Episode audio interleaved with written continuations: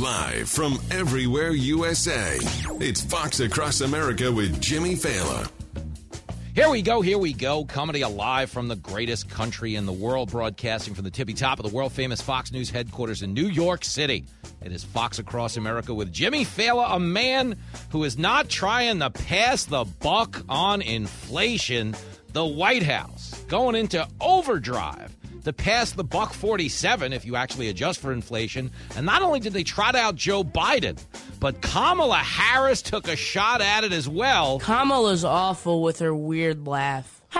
It was bad. We got more bad abortion claims from Nancy Pelosi yesterday. And of course, AOC weighing in with this ridiculous story about ectopic pregnancies not being treated. AOC is a dope. It's a mess. We're going to get into all of it with Florida Congressman Byron Donalds and Power of the Future CEO Daniel Turner is going to join me to talk about Joe Biden panhandling for oil over in the Middle East. Biden sucks. Oh, man, it's a mess. 888 788 9910. 888 788 9910. The rules uh, today and every day, they're the same on this show. You can all sing along at home. Just the boys, just the girls, just the theys, just the thems, just the zers, just the non binary cisgender. The point is be a Republican, be a Democrat. Just don't be a.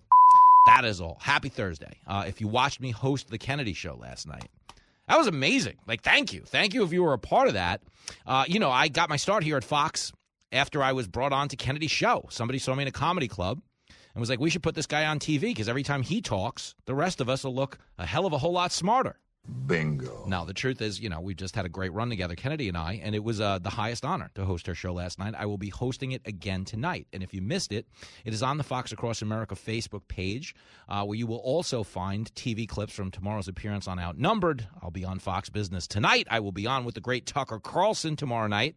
And of course, Saturday, you can see me at the Stress Factory in New Brunswick, New Jersey. If you're in the tri state area, if you are not in the tri state area, come hang out with your radio buddy. Let's slang a couple of jokes. I think I'm bringing my mom to the early show. It's going to be a rowdy one. Uh, tickets at newbrunswick.stressfactory.com. And if I sound a little peppy, I got to tell you this funny story off the top of the show today. Uh, I drove into the city today, gassed up the Bronco. Uh, you want to know the current price of gas on Long Island? Here it is. That's the actual number. That's I was like, hey, uh, fill it up on ninety three. What's what's the price? And the guy was just like, it's bad. But I had a, you know, I had an amazing ride into the city. The reason being is everybody on the Long Island Expressway today was road raging. Like, you know, that, you know, everybody's trying to pass you, everybody's trying to cut you off, you know, everybody's, you know, bobbing and weaving and stuff like that. And uh, it like it just kind of like woke me up and brought me back to like the old school. You know, like the call of the wild where the dog eventually just wants to go back to the woods and hunt and kill stuff. Well, I heard the call of the wild behind the wheel today. And as I was driving in casually listening to a song by the Eagles, all of a sudden I turned into taxi driver Jimmy Failla. That can't be good. No, it was great. It was amazing. All of these old moves, I don't really, I'm a very calm guy behind the wheel in, in like post taxi retirement life. I mean, you know, kind of the taxi driver witness protection program. You don't really find a lot of us working in cable news or hosting a nationally syndicated talk show. But I was like alive. And it was, I mean, old school moves. Like you put on the left blinker and dive right stuff like that, you know, little short stops and everything in between. And uh, I actually, I, I, there's a part of me that almost feels guilty doing it to the people behind me who are trying to race me because I'm playing with an unfair advantage. It's like I've been in vehicular combat for most of my adult life as a cab driver. So when I'm racing on an expressway with a civilian, and you're not racing like straight drag racing, it's who's getting in and out of traffic, who's ducking and diving between cars. It's, it's, I have an actual unfair advantage. I'm like the Lia Thomas of road rages. You know how Lia Thomas against a woman has a genetic advantage, a biological advantage. I have a little bit of a biological advantage behind the wheel, and it was so much fun uh, to get out there and do it. And the irony of the whole thing is, I pull through the mid- Midtown Tunnel, easy victory in hand. Like I mean, I've I demoralized. If you're listening right now in a white Jeep Cherokee. a white Jeep Cherokee, by the way, that's a that's a that's a good euphemism for Elizabeth Warren because she's actually white, but she claims to be a Jeep Cherokee. But if you stick with me, if you were driving that car, there was also somebody in a BMW M3 who had a real tough time of it out there. But the irony is, when we pulled through the Midtown Tunnel, all of the chicanery, you know, the trick turns, the the, the quick accelerations, and everything in between. Uh, I turn on the radio and I'm listening to Kamala Harris and she's basically just trying to do the same thing when it comes to inflation. Kamala is a lying sociopath. Fact checked. But that's all they're doing. It's really fascinating. So Biden, you know, he flies over yesterday and he's over there in the Middle East. He's doing a presser. I don't remember that ever happening. And, uh, you know, he's getting ready to meet with the Saudi prince, Mohammed bin Salman, and beg them to pump a little bit of oil. And while that's going on abroad, you know, the crisis raging here back home, the inflation numbers that come out yesterday at 9.1%.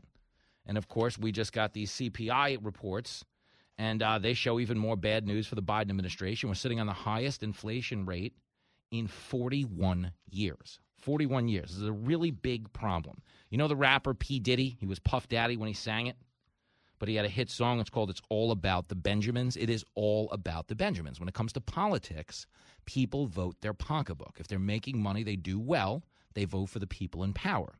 Okay, that was the hustle of COVID. Is Trump wasn't railroaded out of office because of the pandemic per se. I mean, technically speaking, Biden has presided over twice as many COVID deaths as Trump did, despite the fact that he inherited not one, not two, but three vaccines. But the real move there, if you're just talking about, you know, strategy and gamesmanship, is getting Trump to shut down the economy. Took what was at the time the lowest recorded unemployment rate in history. Okay. And the single biggest increase for the lower end of the economic scale we had ever seen in this country. The Trump tax cuts, even the New York Times wrote about this, ushered in an era where the bottom 1% gained more economically in household wealth than the upper 1%, than the actual upper 50% of income earners in this country. Trump was substantively really good for the economy. And despite the fact that they got him to shut it down and stall what had been record breaking growth, at the time he left office, inflation was still at 1%. Okay, as I talk to you right now, again, it is at 9.1. And it is entirely the fault of Joe Biden. I agree with that. Okay, I don't know that Kamala Harris would, because here she is talking about, you know, it's a top priority, strategic oil reserves. We're going to do everything we can, and, you know, the usual word salad and in between. But here's Kamala trying to explain away this latest CPI report. It's clip 26. There is no question that we still have work to do. But it is important to note that these numbers do not fully reflect the recent drop in gas prices. Average national gas prices have fallen every day for nearly 30 days. Since mid June, prices are down 40 cents a gallon. Fighting inflation is one of our administration's top economic priorities, which is why we have taken action to lower the cost of living for Americans, millions of Americans. We are releasing 1 million ba- barrels of oil a day from the Strategic Petroleum Reserve to lower prices at the pump. It's nothing more than white noise coming from the White House. I'm going to break this down line by line because it's just fascinating. Because again, what are they saying? We've done this. We're doing that. We're helping these people. Yo, people are getting crushed. Inflation, again, is at a 41 year high. Okay. If you're living on a fixed income, you're getting annihilated. If you're living on the lower end of the economic scale, you're getting annihilated. Why are you getting annihilated? Any reasonable economist will tell you it's because of monetary, uh, you know, theory, monetary money theory.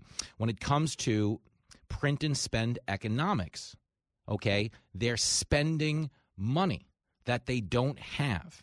Okay, they're printing this money. They're devaluing currency, flooding the zone, and then there's a myriad of other things to tack on, such as the fact that they crippled the economy by giving away enhanced unemployment benefits, spending all of that money, encouraging people to stay home instead of going back to work. And oh, by the way, everything she talks about along the way, you need to understand. Gas prices have fallen. I want to I want to acknowledge that. I don't like deny reality, but they haven't fallen okay, naturally. They are artificially down. What do I mean by that? They suspended the gas tax. Suspending the gas tax takes 20 cents, 30 cents a gallon in some states off the price of gas. They've done nothing to eh, to address the issue of supply and demand. So do you understand if you slap the gas tax back on, are you ready for it? The prices they're exactly the same. Oh, wow. And why does that matter? It matters because we eventually have to pay back this gas tax, which means we're going to be technically spending even more money because we're going to go I- interest on what they just gave us. Thanks, big government weenuses. And to be clear, I paid over $5 a gallon for gas today. Don't talk to me like I'm getting a bargain. I'm not saving money because it was 580 a week ago and now it's 540 now. It's still nearly $3 higher than where it was when you took over. When you're right, you're right, and you're right. So all of the claim that all prices are down. Whoa, hey. Okay. And when she says, oh, well, we've taken action to lower the cost of living for Americans. Yo, inflation is at a 41 year high. Do you know what that means? That means everybody, everybody is paying more. Oh, you're right. And when you're right, you're right. And you, you're always right. When she says, oh, we're releasing a million barrels of oil a day from the Strategic Petroleum Reserve to lower prices at the pump.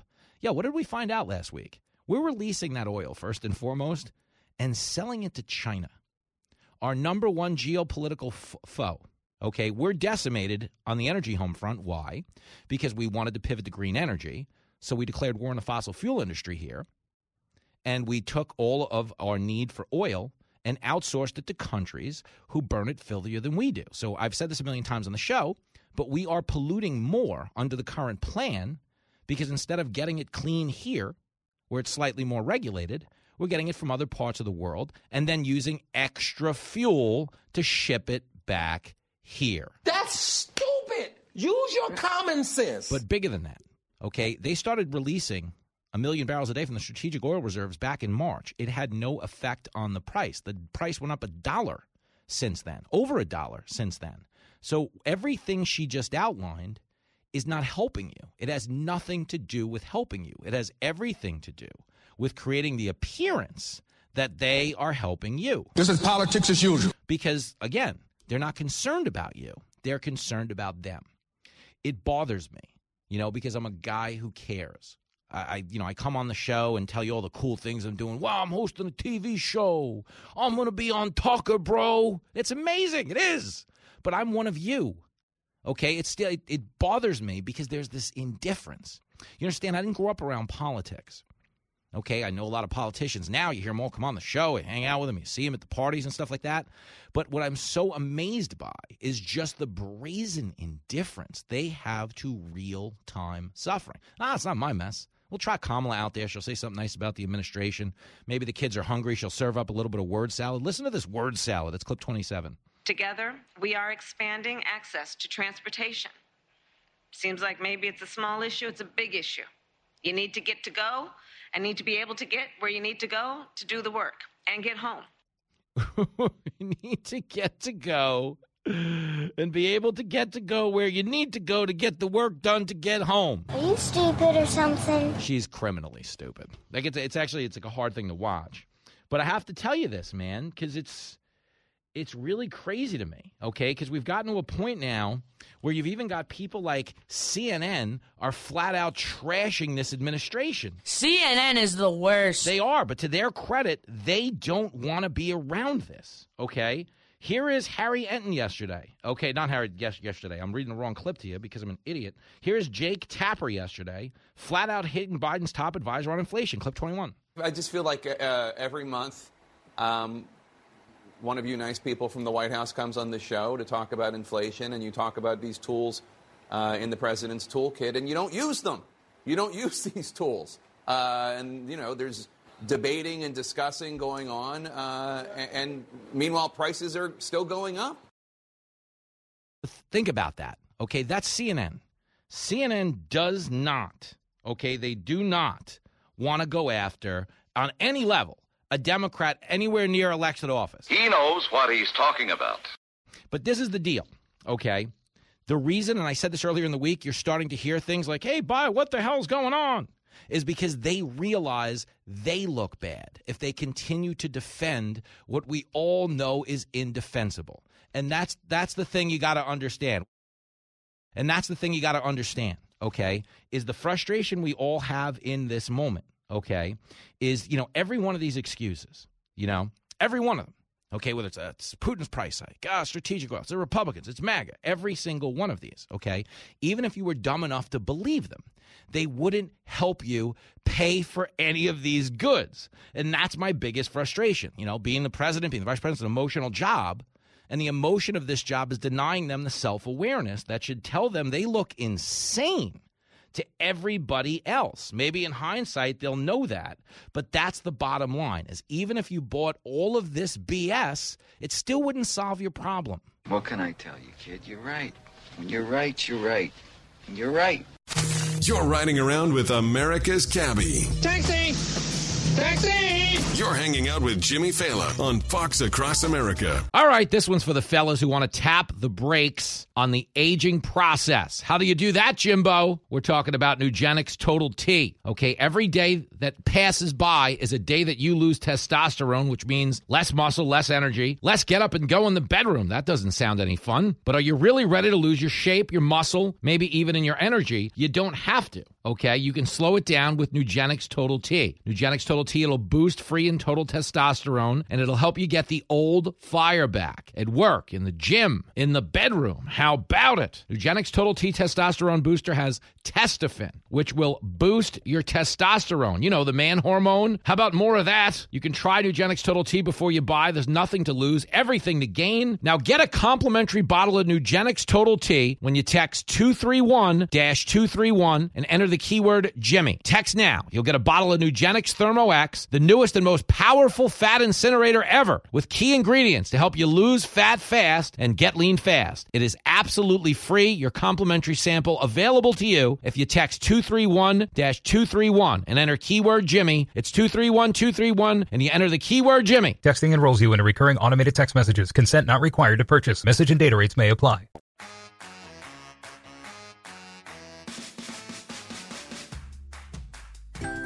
Introducing Barbie's Inflation Dream House, the toy that costs more every time you play with it. Huh? What's going on? Barbie's Inflation Dream House comes with three jobs so she can put gas in her Corvette. I am exhausted. I think I need a break. A little break? Okay. And while there's no fancy bathroom, Barbie has plenty of discount toilet paper because she can't afford the good stuff. Oh my gosh, my cheeks are killing me. Barbie's Inflation Dream House. On sale now, so Barbie can move into a more affordable place. Bye bye. Bye bye. Bye bye. Bye bye now. Bye. Bye bye. Good gosh, who writes this crap? Oh, I do? Oh, geez. Well, hey, Fox Across America with Jimmy Failla. Still writing inflation bits over here. Why? Because it's out of control. And again, I played you a clip earlier from Jake Tapper. Here is Harry Enten on CNN explaining Biden's inflation disapproval numbers. It's clip 22. Take a look at Joe Biden's job disapproval rating since last year, July of 2022. Then look at it in s- seven months ago in December of 2021, or uh, tw- Ju- July of 2021, December of 2021, and now. What do you see? You see his disapproval rating is rising from the 40s into the high 50s. At the same time, look at the percentage of people who say that their top familial concern is, in fact, inflation. Back in July of 2021, a year ago, it was basically nobody who was saying that inflation was a large concern, maybe outside of Larry Summers. Then it started picking up in December of 2021, and now it is the clear number one issue, and we see this clear correlation. As more people are concerned about inflation, Joe Biden's disapproval rating climbs ever higher. Listen, man, again and again and again, you got to understand, Joe Biden. If CNN is calling you out, this could be a problem. It's Joe Biden's. I mean, he's finished because they don't have the majorities. They don't have the votes to change anything substantively between now and the actual midterms.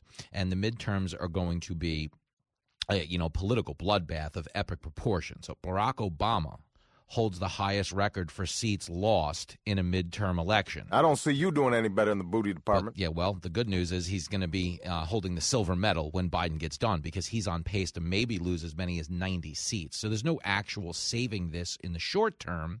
But I'm not here rooting for political outcomes. I'm here rooting for life outcomes. So we do need to turn this bus around. And thankfully, on a solutions based show like this, we will offer some when we come back right here on the Big Bad, one and only Fox Across America.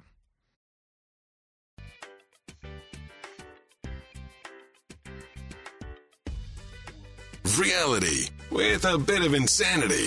It's Fox Across America with Jimmy Failla.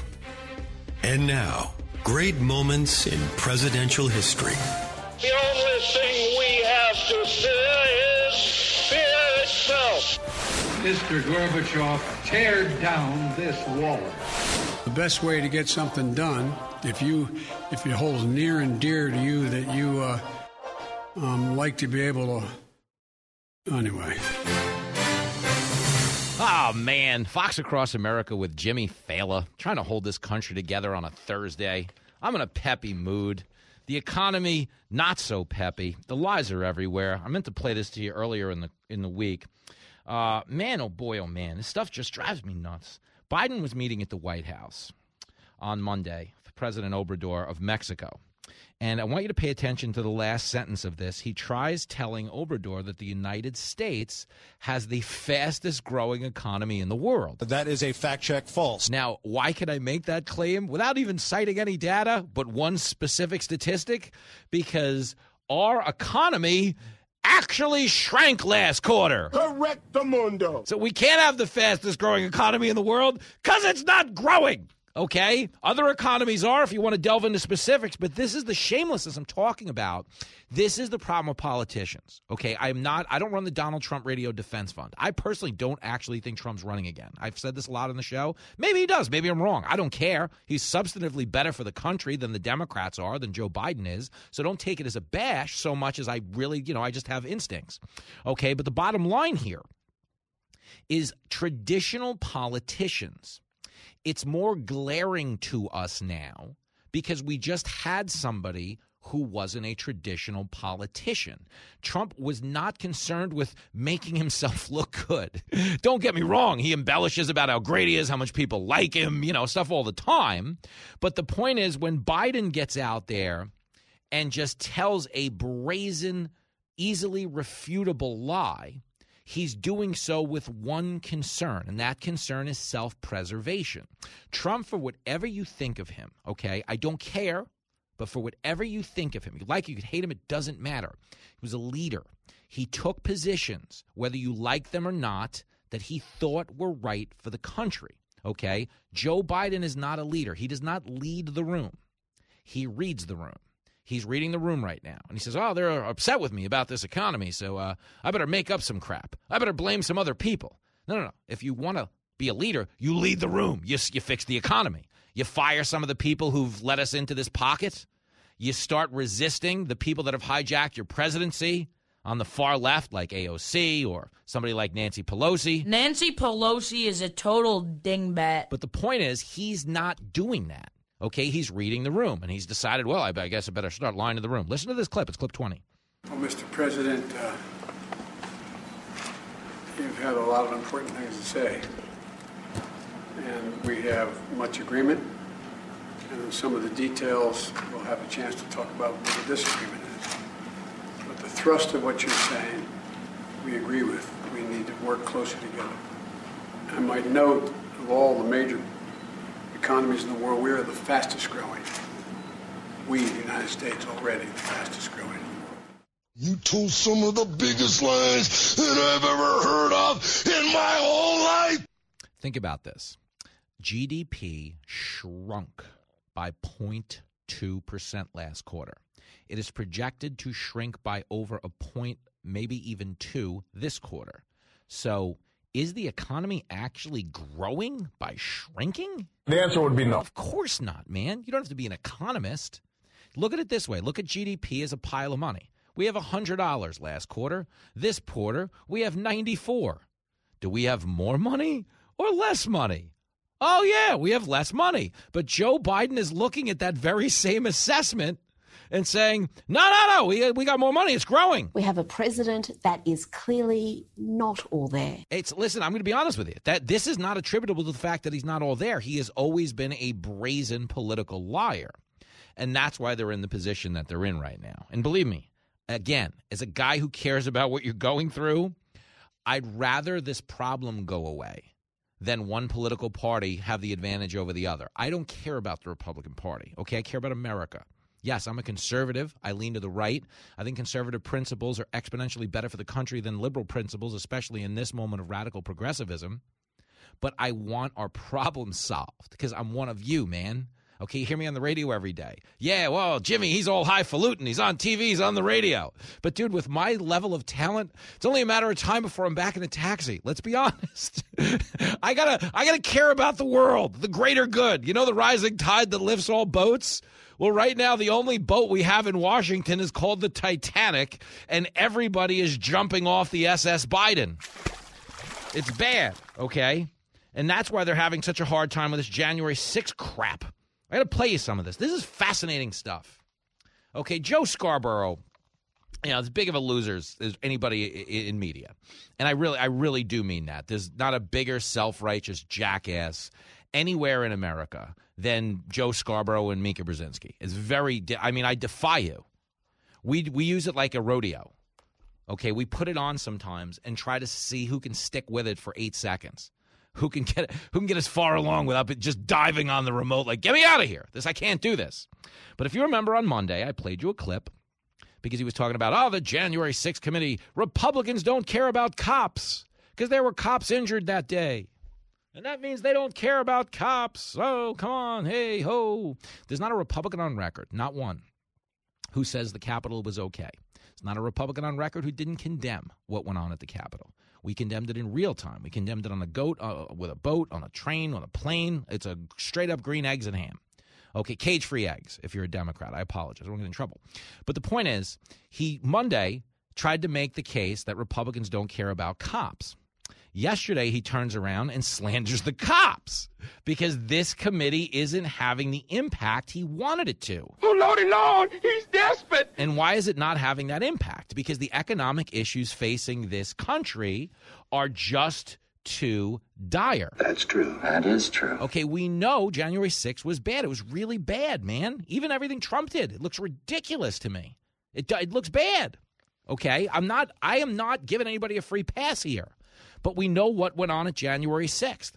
Okay? The president did, to his credit, order up more security at the Capitol that day. Nancy Pelosi didn't give it to him. That's why they won't let minority members of Congress appoint panelists to this committee. That's why they won't let them cross examine witnesses. Again, this is a trial, but there's no defense. There's only a prosecution. That's why people are calling it a show trial. The January 6th committee is entirely made up of Democrats, Liz Cheney, and Adam Kinzinger.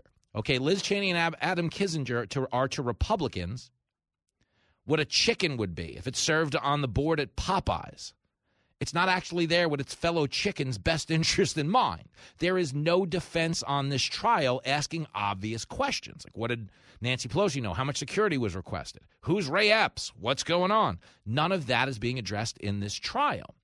And because we have this basic agreement on the fact that this was bad, but we don't have an agreement on whether or not it was an attempt to overthrow the government by a bunch of, you know, unarmed lunatics who ran up the Capitol steps led by a guy in a buffalo hat and a Chewbacca bikini. Okay, nobody's paying attention. The ratings for this thing are like below the Yule log.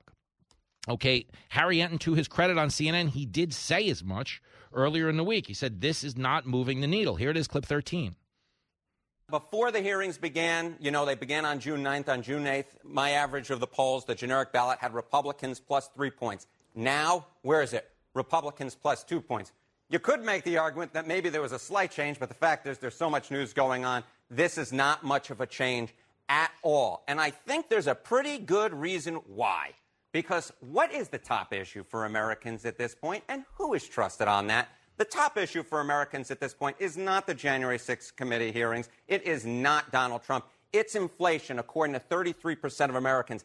That is the top issue. And who is trusted more on the issue of inflation? The margin right here is absolutely huge. Republicans are trusted over Democrats by 19 points, And that is why, at this particular point, Republicans still lead on that generic congressional ballot. Straight up. But the Democrats are getting on TV every day and, oh no, this is bad. January 6th, a threat to our democracy. Democrats are so full of crap. Okay, most people have gotten the memo. Most major news outlets have moved on to criticizing Joe Biden. Again, strategically distancing themselves from the very thing they created. I've said this before. Joe Biden is, in this moment, no different than handsy Andy Cuomo. Andy! Andy! My former governor here in New York, okay, media propped him up to the moon and back. They loved him because in an election year, they were propping him up to tear down Trump. Oh, why can't you be more like Cuomo? Cuomo's a great leader. No, I'm telling you, Cuomo's the best. Wrong. Cuomo got dragged out of there by his lapels because he was a little handsy around the office. You ever seen a grown man naked? And the media couldn't get rid of him quick enough. And that's where they are with Biden. They want you to forget that they're the ones who created Biden just like they were the, they wanted you to forget that they were the ones who created Andrew Cuomo. Okay, so most media outlets got the memo, but Morning Joe didn't. And because this is emotional for him, you got to understand something about Joe Scarborough, and you got to understand eh, something about everybody who worked in media. Okay, whether it's Howard Stern, he used to be super relevant radio guy, and I'm not begrudging. Believe me, the, radio career he's had is you know unparalleled anywhere. I mean, you'd say him and Rush, I guess, would be the one and two. I'd obviously put Rush head and shoulders ahead of Howard Stern in terms of talent and accomplishment and meaningful impact on society. But Howard's still out there. He's making a boatload of money. He's still got a you know decent sized fan base, although he's become everything he professed to hate. The thing that made Howard uh, Stern relevant and popular for so long is he was a champion of the little guy, and he was always you know taking shots at the elites and the snobs and the people who wanted nothing to do with you.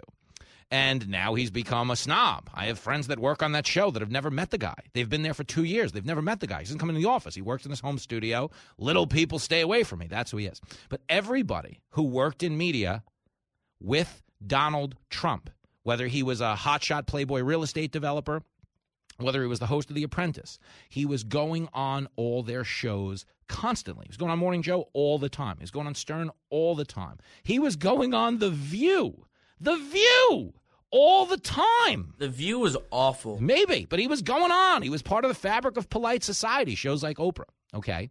When Trump became president, he became so omnipotent in the media in terms of his relevance, in terms of his influence, that all of these people who he kind of came up with, who had him as a guest on their show, were now suddenly being dwarfed by one of their own guests. This would be like if Lincoln's fantasy comes true and he actually takes over and becomes more relevant than me. Personally, he actually is more relevant. When we go to meet and greets, everybody's like, Where's George from Queens? But I can't tell him that, and he'll want to raise. It's bad enough I got to give him one six pack of beer to come on this show. I can't start buying a 13 year old kid two six packs, but stick with me. Trump dwarfed them in level of importance and influence on a level that it really just burnt their buns. And for guys like Joe Scarborough, it's so emotional. They're really not listening to themselves. Monday, the claim was Republicans hate cops. Ah, Republicans hate cops. That's why January 6th isn't registering. Yesterday, he turns around and says, Well, if the protesters, if they were black, the cops would have shot the protesters at the Capitol. What the hell did you just say? Yo, Joe Scarborough. The cops did shoot protesters at the Capitol. White ones. They killed an unarmed white woman named Ashli Babbitt. But let's not let the facts get in the way of a good emotional hissy fit. Here it is, clip 37. Most of the people you see in these videos are white. I said it the day after. If these were black protesters, you better believe the cops would have been up there in a 2nd mm-hmm. If they were Muslims, there would have been cops standing on top of the buildings with, with, with rifles, gunning them all down. I mean, there, there's no doubt no doubt in my mind that these people were allowed to sit out there with Confederate flags, with Trump flags, uh, desecrating the cross of Jesus Christ uh, because uh, they were white. That was embarrassing. I'll say it again. That was embarrassing. One more time. That was embarrassing. Okay, let me just jump right in here. Okay, because this is so disgusting. It's so patently disgusting Okay. First of all, they did shoot white protesters. They shot Ashli Babbitt, an unarmed white veteran who served this country, shot her in the throat and killed her. Does Joe Scarborough have a word for Ashli Babbitt? The answer would be no. Of course not. Second of all, do you remember the summer of 2020 when Black Lives Matter did $2 billion worth of property damage, killed 42 people? burnt down 100 black owned businesses in the near north of Minneapolis, torched two police stations. Did any cops get on the roof with machine guns and gun everybody down? The answer would be no. So when Joe Scarborough gets on TV and says, "Oh, there isn't any doubt. There isn't any doubt they would have killed everybody if it was not white people." You're not telling me the truth. Dude, are, are you even listening to yourself? Do you understand? And do you get like how disgusting that is, man? Do you get it? With no, they, oh, the cops are all racist. There's no doubt in my mind. He doesn't know any of these cops. Never mind that over half of them aren't white cops. They are black. They are Muslim. They are Asian. They are Latino. They are breakfast tacos, as Joe Biden would say. Okay, that's the part about Democrats. It's like it really is infuriating. Is they're living in this worldview. Like they always, you know, want to yell about America's history and our racist past. They're living in it. In the Democratic worldview, every cop is white and the year is like 1827. That's the way they see the world. In the Democratic worldview, calling a Latino a taco means they should like you. That's their worldview because they've infantilized society and they think they know better than anybody else. And they're so self assured, they can't even fathom that they might be wrong. Okay, he gave you his example. If these were black protesters, no doubt, there is no doubt the cops would have gotten the roof and gunned every one of them down. Really? So where were those cops during the summer of 2020? Because we didn't have four bad hours of protest. We had two months that destroyed 13 cities, and the cops didn't kill anybody in the process. I'm telling you because I care. We're living in the death of shame. And when you get out there and you say that people you don't even know are racist with no basics in fact and no regard for the poison that you're inserting into the, you know, the narrative, into the political vernacular. Oh, the cops are racist. You're a person, okay, who doesn't care about the cops because you're making their life exponentially harder. You're making it exponentially harder for society to move forward because you're furthering the divide. And that's what we're dealing with in these moments. These children at places like Morning Joe who aren't getting their way, okay, are now throwing a hissy fit in the store. But in the everybody gets a trophy world of life, normally they would get, you know, oh, you're throwing a hissy fit on the ground? Oh, let's buy you some ice cream. But when inflation is at a 40 year high, sadly, all the hissy fits in the world are making this ice cream unaffordable. The show not afraid to call out both sides of the aisle. He's the other side's worst nightmare. This is Fox Across America with Jimmy Failla.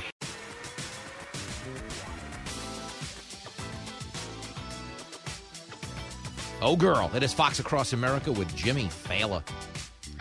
Busy Thursday on the show. Byron Donalds, superstar congressman from the 19th Congressional District of Florida, is going to stop by in the next break to talk about this ridiculous abortion chicanery going on in Washington. And then Daniel Turner from Power of the Future stops by to talk energy. I always liked it. He's very passionate. I'm as mad as hell, and I'm not going to take this anymore. every time, every time I have him on, it's basically, you know, we have a dump button here. Okay. So if he were to drop an F bomb on live radio, you wouldn't hear it, but I'd at least know that he did it. And every time I talk to him about Biden's energy policies, I feel like I'm on the verge of getting my own little payoff. Like if it ever happens, I'll tell you on the air afterwards. Oh, he just, you know, don't worry about it. It'll be all like our little inside joke. But uh, anybody who knows the energy market feels the same way as Daniel Turner. You've got to get mad because that's they're they're screwing us right now.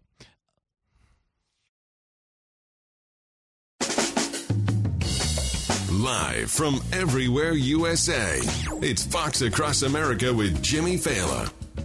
Oh, you bet it is.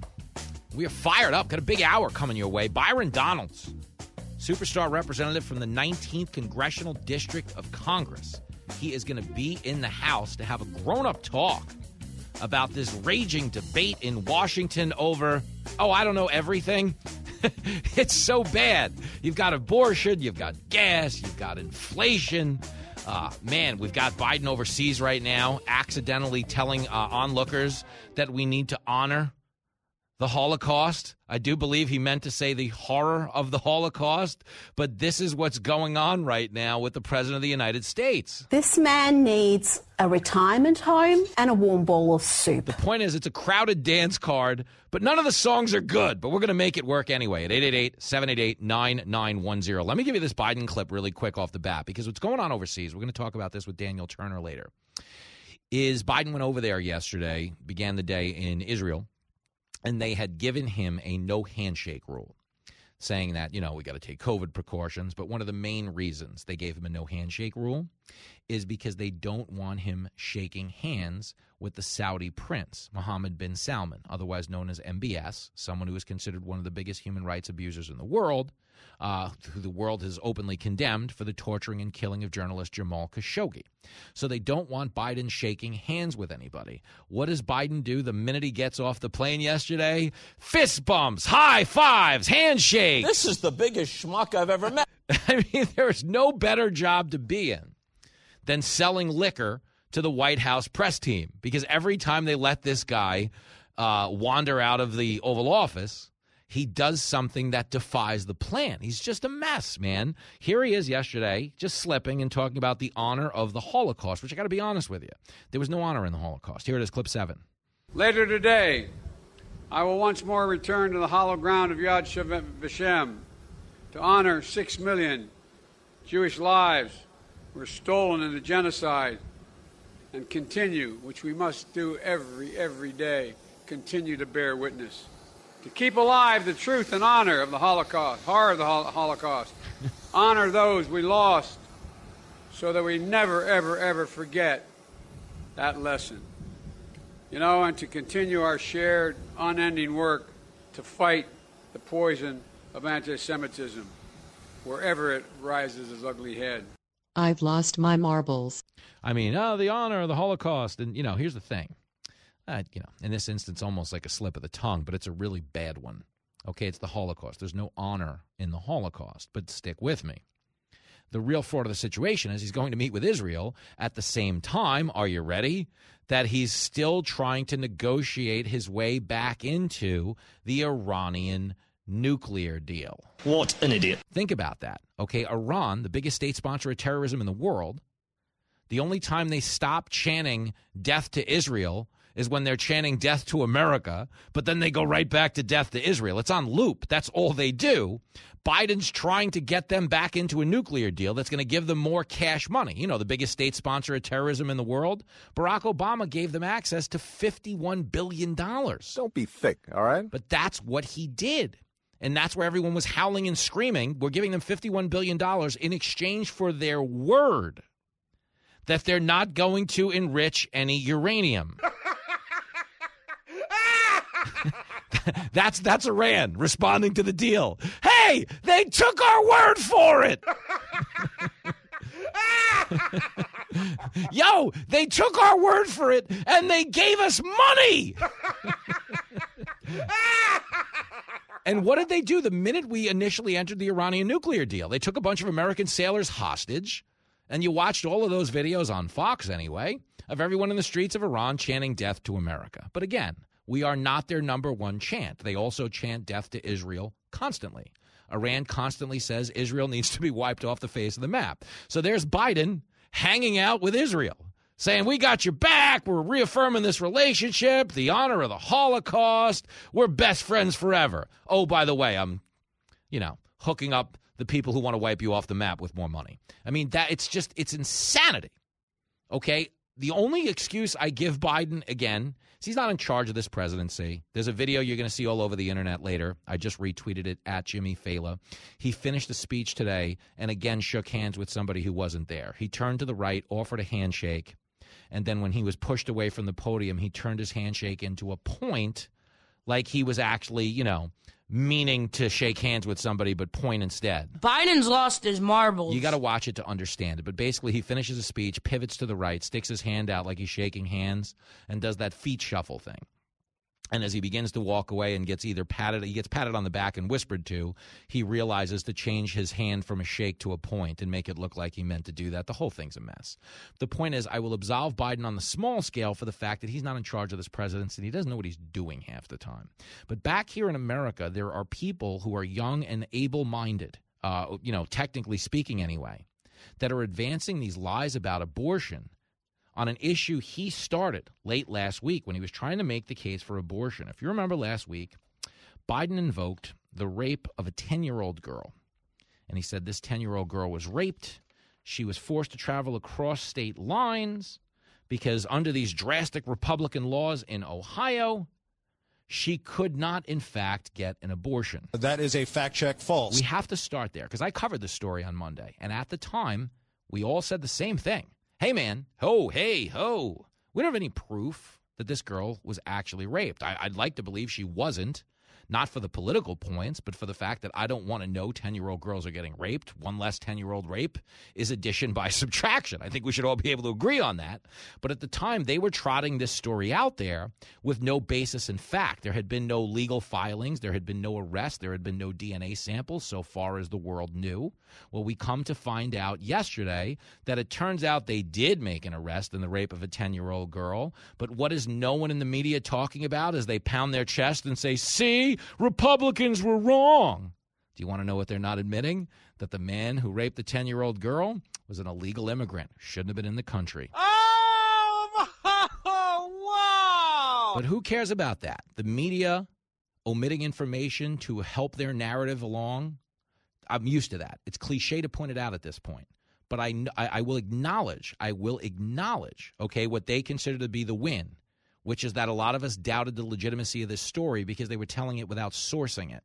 And if you remember anything about the last four years of our lives, the media has dropped over 200 anonymously sourced bombshells that wound up being retracted as not true. That's why I don't read the newspaper, because it's garbage. And the editor that let it come out is garbage. So when you hear some, oh, anonymous reporting says that such and such happened, you, you just can't believe it anymore. Okay? But again, we didn't say it didn't happen. We didn't say it couldn't happen. We said we don't have any proof that it happened. But the reason we were making that point, and this is the thing no one's talking about in the aftermath of finding out this was a real case, is Biden was making that point, whether true or false, to further an absolutely positively false claim about abortion.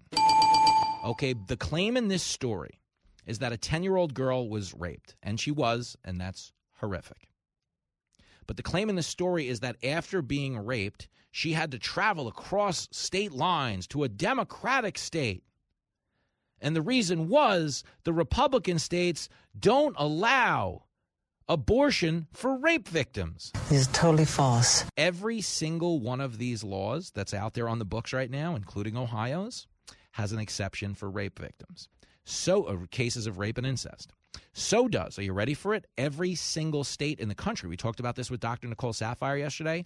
Every single state in this country is required by law to treat an ectopic pregnancy. An ectopic pregnancy is when a baby is born outside the uterus. Were the baby to grow to full size, it would kill the mother. For that reason, it's not considered an abortion, it's considered an incident where the mother's life is in danger, ergo, you can't birth the baby. It's a stillborn baby. It wouldn't be born alive, it wouldn't fully form, it would just complicate the mother internally to the point that she herself could not survive the pregnancy. Every single state by law has to treat an ectopic pregnancy.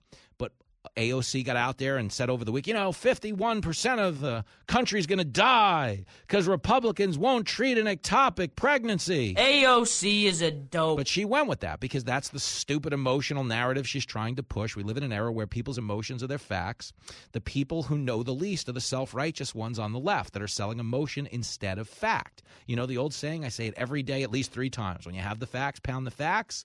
When you have nothing, pound the table. Okay. The Democrats are pounding the table. Same with Biden when it comes to this 10 year old story. Okay. He's pounding the table when it comes to this law not allowing a 10 year old girl to get an abortion. Okay, straight up, the law in Ohio would allow her to get an abortion. The law in every state around Ohio would allow her to get an abortion. So if she did leave Ohio, uh, she left for reasons beyond that. But that's the part that no one in the media is acknowledging. All they're trying to do is win. This is the thing. Nobody wants to make progress on issues in this country half as they much as, as they want their side to be able to claim that they won. That's what's going on. That's the biggest problem facing our society, okay? Is that when it comes to the abortion issue, okay, we're at a really vicious divide right now. Philosophically, it's vicious. And understand this.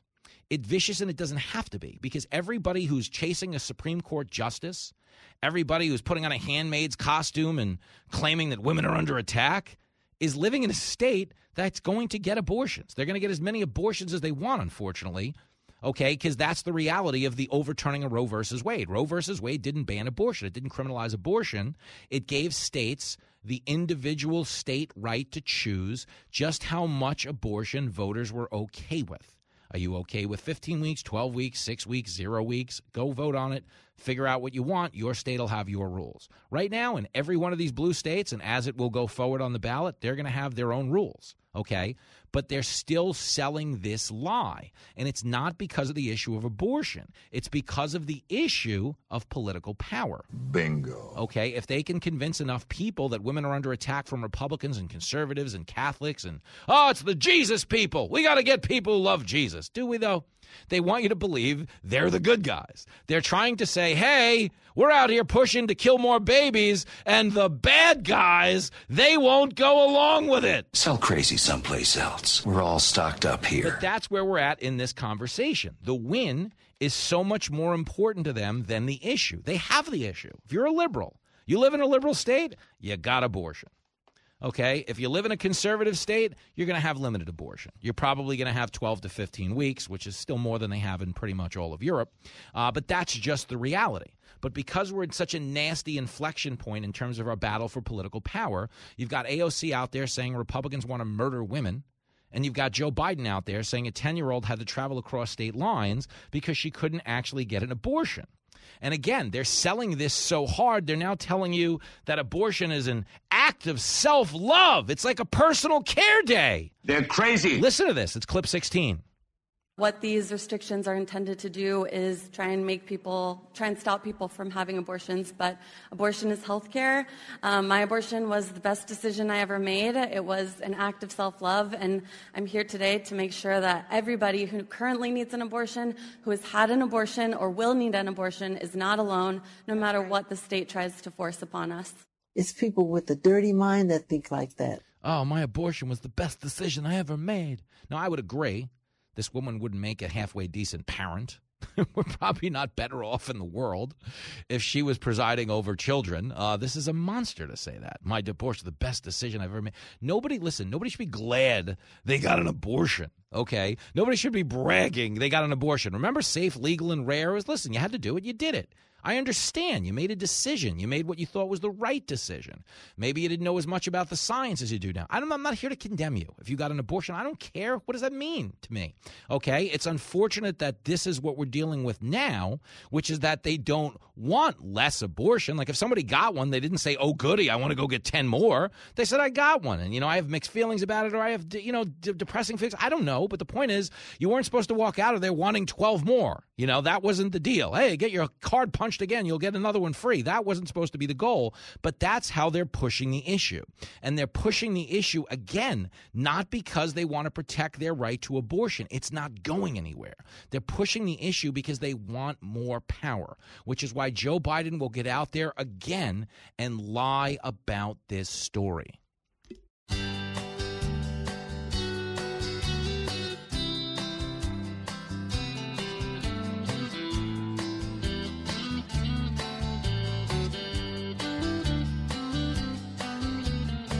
White House girls send Biden to bed early because he's really old and he's senile. He makes up so much crap, the country's worried. He's lying like it's going out of style. You can't hide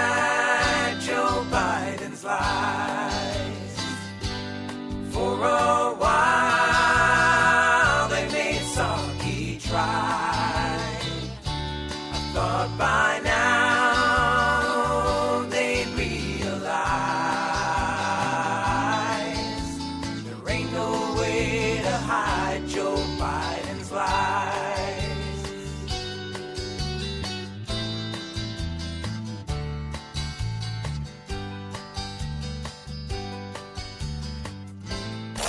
the show that never hits the books. I love the poorly educated. You're listening to Fox Across America with Jimmy Failla.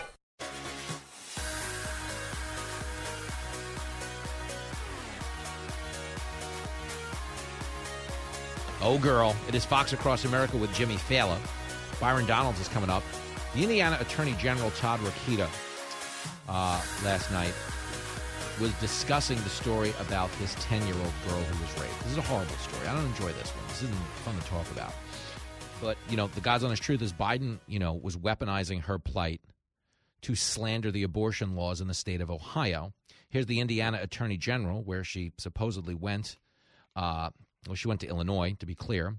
Uh, but here's the Indiana Attorney General saying the real issue here is that Biden's open border allowed an illegal immigrant into the country who was a criminal. Here it is, clip 35. 35, Justin, sorry. Did I lose you there? Oh, 35, clip 35. This is an illegal immigration issue because likely of Biden's lawlessness at the border and everything going on down there. That's why Indiana, as a non-border state, has actually filed several independent lawsuits on that. Then we have the rape, and then we have this uh, abortion activist acting as a doctor with a history of failing to report. So we're gathering the information, we're gathering the evidence as we speak, and we're going to fight this uh, to the end. Uh, including looking at her licensure uh, if she failed to report. And in Indiana, it's a crime uh, for uh, to not report, to intentionally not report. And that's a little bit of what we're dealing with is you have an abortion activist doctor who didn't report this. So the story was being run with almost like they set up commentators to get it wrong. But again and again and again, the guy who got it wrong, all the conservatives said is, hey, this probably isn't true if they're running it with no information, and we don't want it to be true. Uh, but the guy who got it wrong again and again and again is Joe Biden, because now we know this girl legitimately got raped, and Biden's out there weaponizing her plight, okay, to push a claim about the Ohio laws that aren't true. Okay, that's not president stuff. That's clown stuff. That's a circus. It's embarrassing, but it's what we have in the Oval Office.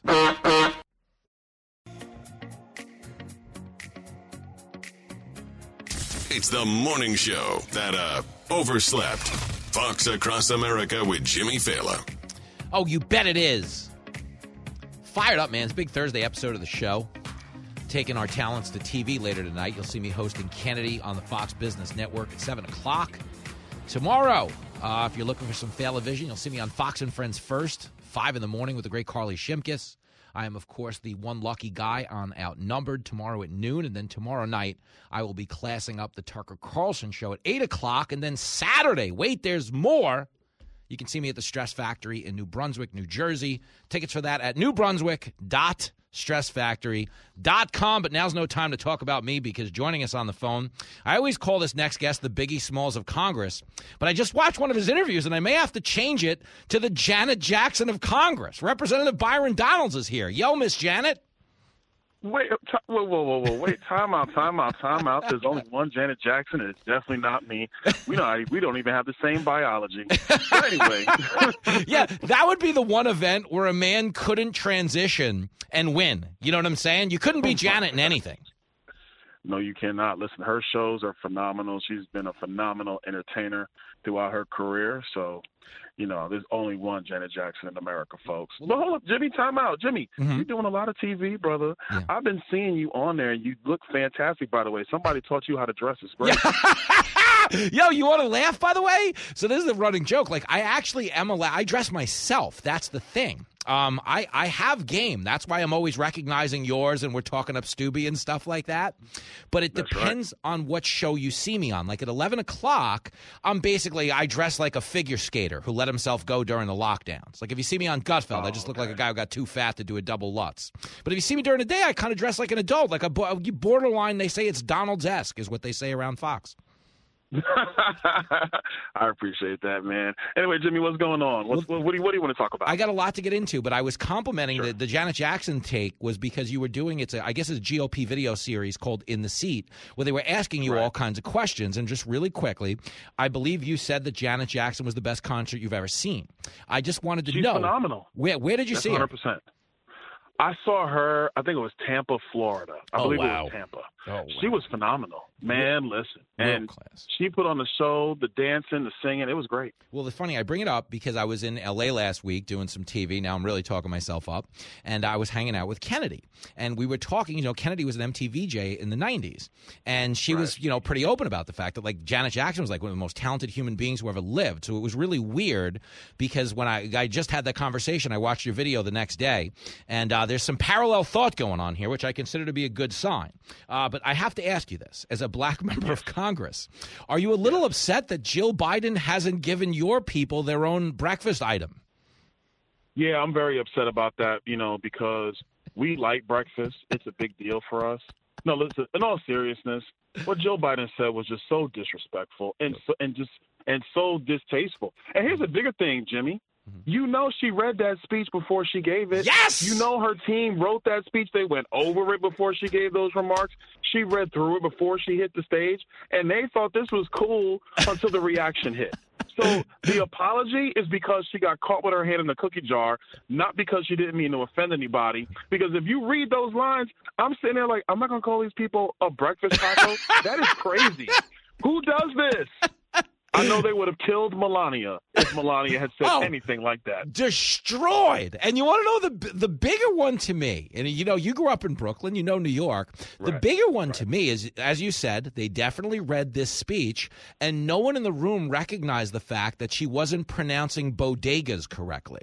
She called it a I know it's utterly ridiculous. And you know this, okay? Within the Latino community, a bodega is a real point of pride. It's a family owned business in America. People migrated here to make a better life. A bodega is a point of pride.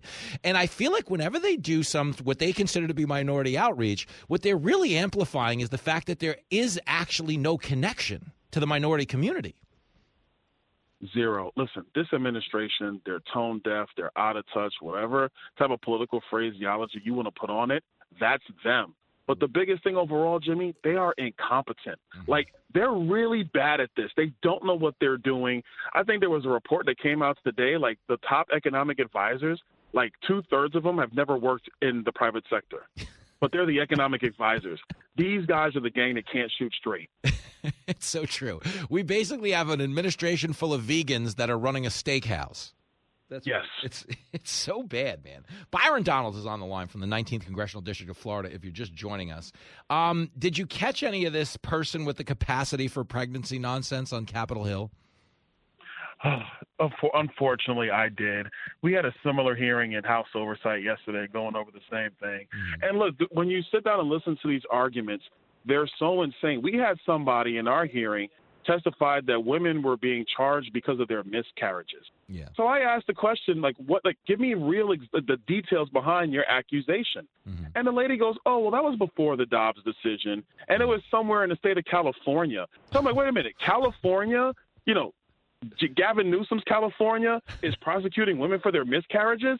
It's not true. But they throw this stuff out there. They throw this hyperbole, trying to put fear into into people to try to get them to turn out and vote. Jimmy, I've been saying for a long time, the Democrats love to accuse Republicans of gaslighting.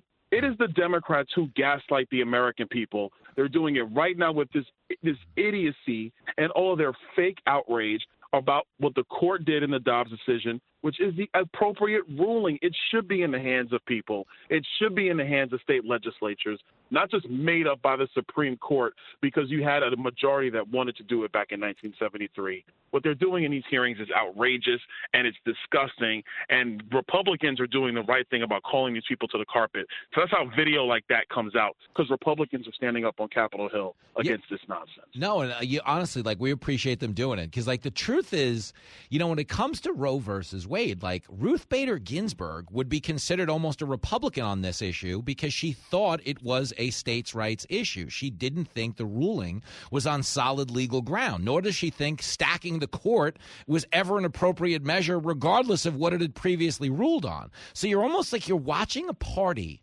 It's like children, you know, they're losing the board game, so they're just flipping over the board. Is that essentially what's going on in D.C.? Yes, I mean, look, I'm I'm just we're voting right now, so I'm in the little cloakroom hmm. while we're in the middle of votes talking to you, and I'm watching my colleagues on the other side of the aisle. They are furious. Like they're it's palpable to them. They legitimately feel that the entire political landscape has been destroyed with them standing on top of it, and they don't like it. So they don't want to play. They want to change the rules. But I think it's important for people on the Republican side of the aisle, conservatives in America, to understand that when it comes to abortion or anything else, we have to get back to constitutional government. It's not good enough to be like, well, now we have the power and we're going to do it our way.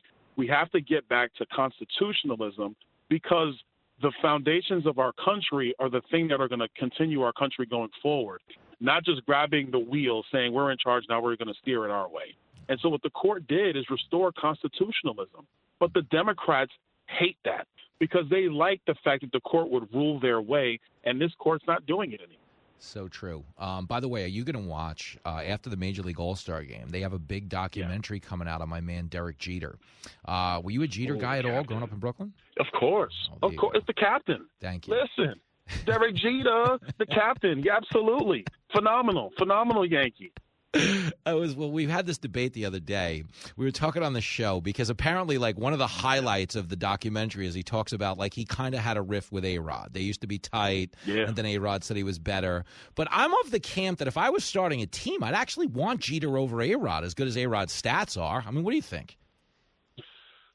It, listen, time out. Derek Jeter is one of the great leaders in sports. So let me just go ahead and say that right there. Okay. But the toughest thing about scouting talent is you don't really know the intangibles of somebody. Yes. It's hard to gauge them, especially when they're so young. Mm-hmm. If you were starting a franchise and just looking at their their makeup, every GM is is taking Alex Rodriguez. And I'm not saying Alex Rodriguez was better than Derek Jeter. I'm mm-hmm. not saying that. Mm-hmm. But if you're looking at drafting talent, yeah. the number one thing you see is talent. It's hard to see the intangibles. Yeah. And what Derek Jeter not only meant to the Yankees, but to baseball overall, it was the intangibles of leadership that actually led those teams to those four titles. Oh my gosh, it was a great time in New York sports. I got to tell you that. Oh, it was so amazing, but it's also the reason I'm now paying twenty four dollars for a beer in Yankee Stadium. That, ex- that, that success allowed them to really coast and jack the prices. I mean, it's the one thing I say a lot. BD is like if you go to a Yankee game uh, when we were kids, there used to be brawls in the stands, and people would throw beer at the people fighting. Did you ever notice nobody throws beer anymore because it's too expensive? Of course not, man. Listen, they rather, you know, are they doing paper straws in Yankee Stadium? I don't know. They could be doing that. But um, no, we ain't throwing beer. It's too expensive. We can't do that. You might get hit with an engagement ring or an iPad mini. No one's throwing a beer at you. It's too much money. You make a great line. You make a great line. Uh, one last thing. Uh, Ronnie yeah. Jackson's former White House physician. He's serving alongside of you in Congress. Apparently, he's writing. He's got a book. He comes on the show a lot, and he says he got an angry email from Obama during the campaign because Ronnie went on TV and said that Joe Biden's not all there. I just want to ask you this: If Obama uh, emails you tomorrow and says, "How right. dare you"? Uh, issue a negative assessment of Joe Biden's cognitive abilities. How do you write back to that? I tell them that we should have a beer summit over it and talk about it publicly in front of the press. and do you repeat the line? Do you repeat the line in honor of Joe Biden? Absolutely. Oh, Listen, that was it's terrible. He's not here, folks. Yeah. Joe Biden's not here. He's not with us. I don't know what's going on. It's a sad thing to see. In all honesty, yeah. I, I disagree with the president on so many issues, mm-hmm. but it's sad to see him yeah. uh, be, in in my view, a diminished capacity. Because all you have to do is go back when he was vice president. Mm-hmm. Just cognitively, he was a different man. Yep. And it's sad to see that for him as an individual, as a human being. Unfortunately, he's the president of the United States when the country is going through one of its worst periods geez, easily 40 years, if not longer. Mm-hmm. So, in terms of Biden and running in 2024, I'll put you down as a maybe. Oh no, I want him to run. Listen, I'm in the I'm the I am a Republican who wants Biden to run. Because he'll be so easy to defeat, folks. I mean, it won't be a fair fight, but it is what it is. It'll be like that 2007 Cavaliers team that went to the NBA Finals. They just weren't good enough. It'll be a sweep, and then order will be restored it might happen because they have nobody to play in this instance. He has nobody to play in the Eastern Conference, if that's what the Democratic Party is going to identify as. There's nobody in the East right now, you know, so you might be At onto all. something. Nobody. Oh, BD. Great stuff, my man. I appreciate you. Let's do it again soon. Anytime. You're the See best. Ya. There he goes, Representative Byron Donalds from the 19th Congressional District of Florida, a state that – they're just kicking everybody's butt right now. I mean, we're talking sports. Let's stick with the analogy. Okay, Bill Parcells, former coach of the New York Giants, won two Super Bowls. You know, back when Lawrence Taylor was playing outside linebacker, who was great. You know, a little bit of a drug problem. Every once in a while, he'd snort the 35 yard line. We couldn't measure a first down. We're like, hey, where'd the 35 yard line go? Oh, come on, LT, wipe your nose off. But uh, God, I love it, Lawrence Taylor, and uh, really like my favorite NFL player of all time. I love LT. I grew up in an LT house, smoking Joe Failla. My dad, big Giant fan. We loved LT. But you know, Bill Parcells former coach of the New York Giants, the big tuna, you don't have to follow sports to follow a lot of the sports logic I distill on this show. What Bill Parcells would say is that you are what your record says you are. Meaning, I don't want to hear that you're a talented, good team if your record says you're one and eight. Don't go out there and waste your time talking about how we're really good and we're just not getting right. No, you're one and eight. Shut up. You're one and eight. And if you're eight and one, don't beat yourself up. You're eight and one. All right, yeah, we got lucky. We won seven of these AK. It doesn't matter. You're eight and one. Act like it. Okay, bottom line. And that's the truth. And it's funny. I remember the first time uh, I was playing varsity football in high school. Uh, coach Smith, who was our coach in our freshman year of high school on the JV team, uh, had moved up and was part of the varsity staff. And I remember he was making us run. It's one of the greatest lines ever, Sean Smith. He's making us run uh, in two days in the summer and uh, he was just disparaging the varsity team, who apparently had gone like three and five the year before. He's like, "You guys, three and five. You think you're running now? You want to win? You want to be, you know, five and three? Uh, we're to keep running." And because I had played under him on the previous team, somewhere in the back of my mind, I thought it was a good idea to remind him that our JV team, that I was the captain of, Chris Pinella, uh, that we were six and one. I go, I go, Coach, I was six and one last year. And he runs back. Well, you're three and five now, fat boy. Keep running.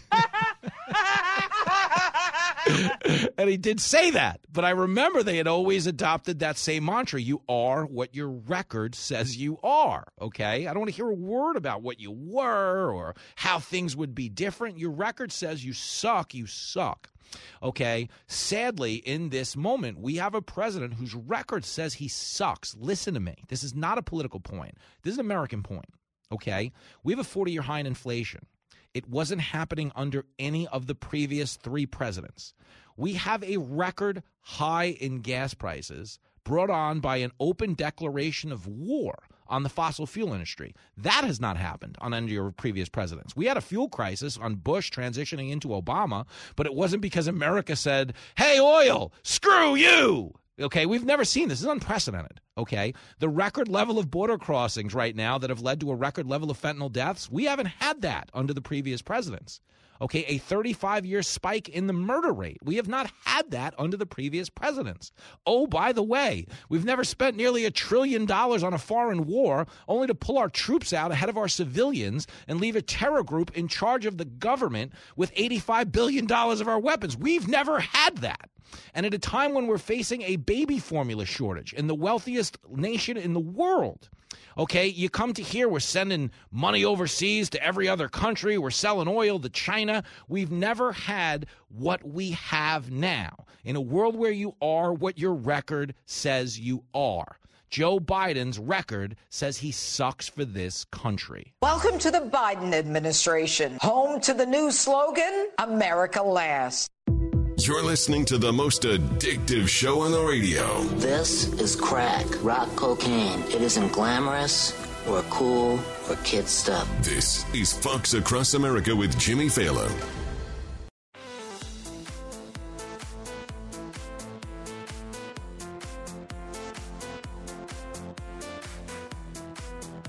It is Fox Across America. USA, girl. Jimmy Failla in the house, fired up. Next hour, Daniel Turner is going to be here. He's going to talk about Biden's overseas trip to the sea, the Saudis. Get that oil pumping, baby. The only problem is there's so many places. We really think about this, man. There's so many places he could go that are a lot closer. You know, like Oklahoma, the, the, Dakotas, you go to Texas, you go to Alaska. There are places you could go that would not only boost the American economy, but get this, that actually save you money on fuel along the way. Last I checked, Saudi Arabia is a little further away than Oklahoma, but we're not doing that because why? The far left wing of the party It's like we can't drill in America. Oh, it's bad. No, America, you know, we're cleaning, we're saving the environment. And again and again and again, man, I just keep coming back to the fact that the oldest joke in the world, in the world, is that a weatherman is the best job to have because you can be wrong every day and still keep your job. You've all heard it a million times, okay? Yet we want to believe, knowing what our attitude is towards the weatherman of tomorrow's weather tomorrow. Today's Thursday. Tomorrow's guy is going to get it wrong 82% of the time. But we're supposed to believe, we're supposed to believe that he's going to get it right 50 years from now. Sell crazy someplace else. We're all stocked up here. I mean, really think about that. No, weatherman's wrong about tomorrow 82% of the time. But he's got 2072 down. I'm t- I talked to him. He knows what it's going to be like. Folks, we've seen this. Every time they tell you the world's going to end, they should have to post a screenshot side by side of the other five times they told you the world was going to end because they're all full of it. I admire your honesty. Live from everywhere USA, it's Fox Across America with Jimmy Failla. Oh, girl. Here we go. Here we go. Comedy Alive greatest country in the world. We are broadcasting from the tippy top of the world famous Fox News headquarters in New York City. Big hour of Fox Across America coming up with your main man, Jimmy Failla. My main man, Daniel Turner, is going to be in the house from Power of the Future. He's, of course, joining me tonight on the Kennedy program as well. It's doing an Ernie Banks. Remember Ernie Banks on the Cubs? Nice day. Let's play two. We are playing two, Turner and I. Why? Because Joe Biden has flown over to the Middle East, hat in hand trying to get them to boost production and help the guy out. You gotta do better than that. It's not going to work, uh, you know, first and foremost. But secondly, we've also got the liability of Jill Biden calling them all a bunch of falafels. Now we've got an international crisis on our hands like we do with the Latino community. It's a mess out there, but we will clean it up at 888 788 9910. You know the rule on this hour, every hour be a Republican, be a Democrat. Do not be a. That is all. So Biden yesterday, I just want to get you up to speed on this because the, the trip is it's a fascinating trip. Fascinating. Okay. Biden has been given this no handshake rule, first and foremost. To start with the basics. He's given a no handshake rule. The White House says, oh, we're taking all kinds of precautions. COVID. He's old. You know, how old is he? That sort of thing. I'm so old, my wife said, come upstairs and make love to me. And I said, I can't do both. You know, something like that. But the point is, Okay. They gave Biden this no handshake rule. Hey, man, don't shake hands. The COVID precaution. Can't do it. And the main reason they were really doing it, just so we're clear, is they didn't want him shaking hands with anybody. So when he met with Mohammed bin Salman, the crown prince of Saudi Arabia, and didn't shake hands with him, okay, it wouldn't be looked upon as he was othering the crown prince. It would be looked upon as a COVID precaution because he knows the optics of meeting with the prince are terrible because Biden openly declared Saudi Arabia a pariah on the campaign trail. And of course, they are one of the worst human rights abusers on the planet. And they are being harangued for the torturing and killing of journalist Jamal Khashoggi. So you understand the optic they're going for is just no handshakes. We'll blame it on COVID. You meet with the guy, but you say, I wouldn't even shake his hand, and we're good to go. Except Biden gets off the plane and just starts high five fiving, handshaking, and fist bumping everybody. This is the biggest schmuck I've ever met. He's just a mess. Doesn't run the play they send into the huddle again and again and again. So that's out the window for starters. But he has assured, and the White House is assuring us, that they will press Saudi Arabia on their human rights. That's what they want you to believe. And they're going to sit down with Israel and tell them they got their back while they're giving money to Iran. No, you know, the people who want to blow you up, we're giving them billions of dollars, but we got your back. Don't worry about it. We're on your side. So that's a little bit of what's going on. That's where this thing starts. Okay. And along the way, Biden gives a speech to reporters where he kind of bonches the whole point of the Holocaust and accidentally goes from saying, uh, we recognize the horror of the Holocaust to accidentally saying, the honor. He says the the honor of the Holocaust. I'll play the clip. It's really wild stuff, man. Uh, it's hard to watch as somebody who cares about the country who's somebody who does, you know, regardless of what I think of the man and his policies, I don't want him to embarrass the country. I don't want him to touch off an international incident because he can't speak. he can't make it to the punctuation point in the teleprompter. If you like Biden so much, name three of his complete sentences. But this is what happened, okay? Biden gets over there. Oh, man, it's such a mess, man. And he's basically talking you know, in Israel. We're best friends. You know, forget the fact that we're, you know, giving all this money to the people who want to blow you up over in Iran. We're all best friends. So don't don't read into that. It's all no, none of that matters. And here he is talking about the honor of the Holocaust. I played it earlier. I'll play it again really quick. Clip 7. Later today, I will once more return to the hollow ground of Yad Vashem to honor 6 million Jewish lives were stolen in the genocide and continue, which we must do every, every day, continue to bear witness.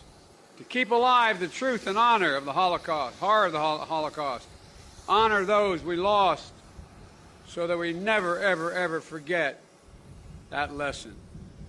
You know, and to continue our shared, unending work to fight the poison of anti Semitism wherever it rises its ugly head. What we've got here is failure to communicate. I mean, really, that is a, if ever there was a failure to communicate, the honor of the Holocaust, it's hard to, you know, just laughing at the ineptitude of the man. Obviously, the situation is horrific. But that's what we're dealing with. We have a liability on our hands. Okay, you've all gotten, you all, you all have a friend, right? Who you got to kind of watch in mixed company because you just don't know what's going to come out of their mouth. Like if my grandma was alive right now, oh my goodness gracious, there's no way we're letting them around certain people because they had opinions. They had no filter. They were old. They're a little older. You know, have you ever you ever had a grandmother who lost her filter? Like you walk into the room, she's like, "You got fat." You're like, ouch. like it's funny if she's not saying it to you. But if you say it to somebody else, you're like, oh, good gosh, holy heck. But uh, the point is, we have a president in that position. Okay, you didn't have this concern with Trump. You didn't have this concern with Obama. You didn't have this concern with George W. Bush. You didn't have this concern with Bill Clinton. You weren't worried about him saying something reckless or inappropriate to world leaders. I mean, you were certainly concerned with him saying something to their wives. I believe that together we can make America great again. But the point is, okay, we have an actual liability out there on the world stage where he's opening his mouth and we don't know where this thing is going to go. That's a really pr- big problem to have. Okay, but the bigger problem is the impact it has domestically in this moment because they're telling you oh, the gas prices came down a little bit. Oh, they suspended the gas tax. It's an artificial lowering of prices, number one. But number two, what we're trying to pull off over there is still asking America, the American economy, you know, American jobs, okay, Americans as a whole, to take a back seat. We are prioritizing the Chinese economy over the American economy every single time we play up green energy. Tell them like it is. Daniel Turner will tell you like it is. He's going to stop by and he'll explain it to you. Okay, but the interesting thing here is they're so concerned with the optics of, well, we're not, you know, I know these are human rights abusers, but we're going to give them a tough time. You know the guy who couldn't decide if it was a horror or an honor over the Holocaust? You know the guy who said repeat the line when he was reading the stage direction from the teleprompter last week? No, no, but that guy is going to pull it together and he is going to give Saudi Arabia a really hard time on human rights. Here he is saying he's going to bring it up. It's clip two. I will bring up, I always bring up human rights. I always bring up human rights. but my position on Khashoggi has been so clear. If anyone doesn't understand it in Saudi Arabia or anywhere else, then they haven't been around for a while. I'm just like, I don't even know. I don't know what to do with this. Uh, my position has been so clear. His position was, you're a pariah. We're not going to do anything with you. Now he's over there like, hey, uh, could you help a brother out? if you could just, his position's all over the map. His position is whatever they tell him it's going to be. But yeah, he might even bring up human rights. He might, like, hey, human rights, right? And show, yeah, human rights, and they move on. They're not going to attack Khashoggi, okay? He, and this is the problem, okay? We're America. We are the wealthiest, most prosperous economy in the world. Not at the rate we're going, but we are in this moment. We have things that other countries want okay, we do show up with a considerable amount of resources. But the problem we have in every one of these moments is we're never negotiating from strength because we have a guy in the Oval Office right now that doesn't have any strength. I'm Hillary Clinton, and I approve this message. I don't doubt that she does. Okay, so when you start to hear, you know, Biden go over there and oh, I'm gonna I'm gonna turn this around and we're going to go hard on the Saudi Arabia. And then you find out what? That there's not going to be any joint press conference when Biden and the prince get done talking. And, you know, they're going to claim it's because of the optics. We don't want, you know, Biden being seen with this guy. This is just, you know, part of the event. And believe me, there's a part of me that knows they are trying to protect Biden from the press because they do it back home. But then, knowing what we know about the Crown Prince, they're probably trying to protect the press from the Crown Prince. This is a guy who tortured and killed a journalist. I mean, it's bad, man. But here's Karine Jean Pierre. She opened up the binder and she gave this issue when it comes to uh, Biden's press availability. Clip eight. We don't have a a um, a, a press conference uh, for for Saudi, but what we are trying to do is trying to make sure that um, you guys hear from the president uh, uh, in Saudi on on the bilats, on the trip, and make sure that you guys hear directly from him. Um, but we, won't there be a press conference, and what does that say about his commitment to press I access I and have the to free tell press? you. I mean, if you're, if we, well, if we are going to make sure that you guys hear from him, that is press access. I mean, she's worse than Kamala. We're going to make sure you guys hear from him. Yeah, he's going to walk by on the plane. Be like, look at the polls, Jack. Remember the clip from yesterday? He's, I played it yesterday. It happened Monday, where he's on the White House lawn and he gets asked about the fact that 64% of Democrats don't want him to run again. Hey, 64%, your own party says they don't want you running again. Not a good thing. Not a good look. And he yells, "Read the read the facts, Jack." They said, "I'm like, read the polls, Jack." I'm like, yo, dude, the guy read the poll. That's what he's asking you about. He's asking you about the poll that he read. But this is the biggest problem: is we're sending a guy over there with no credibility. He has no credibility with us. He has no credibility with them. That's the issue, man. I'll give you claim after claim after claim okay, of of areas where we all saw obvious truths ignored. I'll give you a good example. Afghanistan. Afghanistan was a success. We, you know, that was the most successful airlift in history. Anything that leaves 13 service members dead, thousands of civilians behind energy, enemy lines, and billions of dollars of our weapons in the hands of a terrorist group controlled government cannot be considered a success. That's true. That is true. And when we saw babies thrown over barbed wire fences and people clinging to cargo jets to get out of the country, it was hardly registering in our heads like, wow, this looks like it's going really well. This, but, but Biden got on TV and was like, it was a success. Such an idiot. Never mind that that credibility was already diminished because he had told us the Taliban wouldn't take over. That was the assurance. They're not going to take over. The training, the weapons, our guys, they'll never take over. Don't worry about it. Here he is assuring people. Clip 39. Is a Taliban takeover of Afghanistan now inevitable? No, it is not.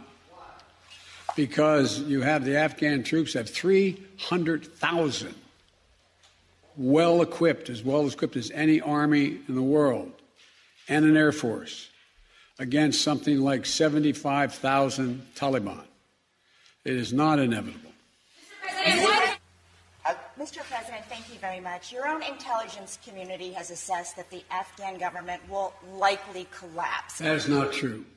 Is it, can you please clarify what they have told you about whether that will happen or not? That is not true. They So- did not. They didn't, did not reach that conclusion. So, what is the level of confidence that they have that it will not collapse? The Afghan government and leadership has to come together. They clearly have the capacity to sustain the government in place. And do you see any parallels between this withdrawal and what happened in Vietnam with some people feeling None whatsoever. Zero. What you had is you had entire brigades breaking through the gates of our embassy. Six, if I'm not mistaken.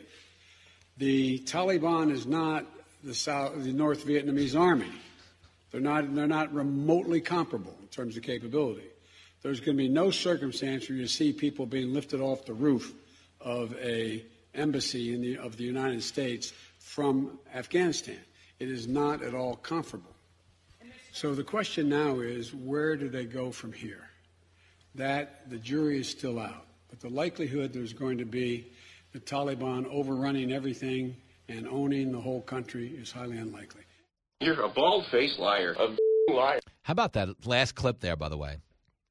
We're not going to see images of people getting airlifted off of rooftops.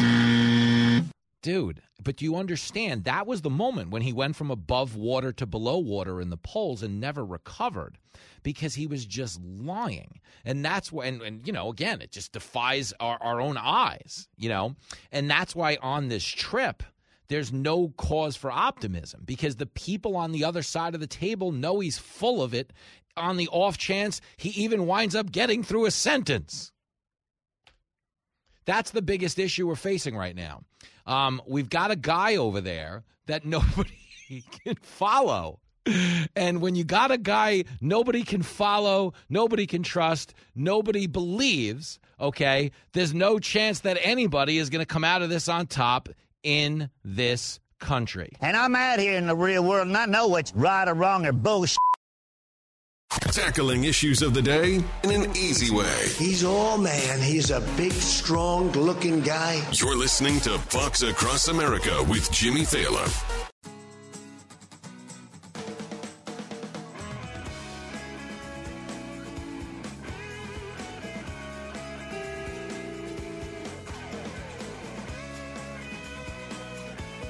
Hey, Mr. Gasoline Man, give a loan to me. I'm not wealthy, and there is no way I'm paying you. Hey, Mr. Gasoline Man, throw a bone to me. Prices go up every morning, and I'm totally screwed.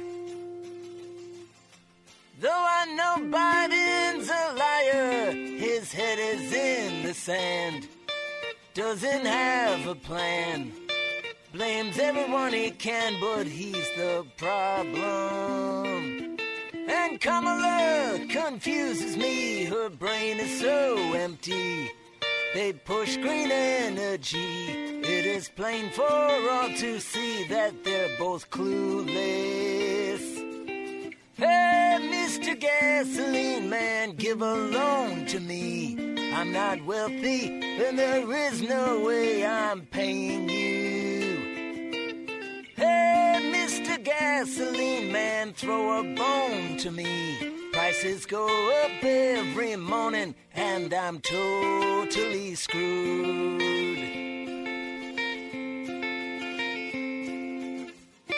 Oh, it's a mess out there.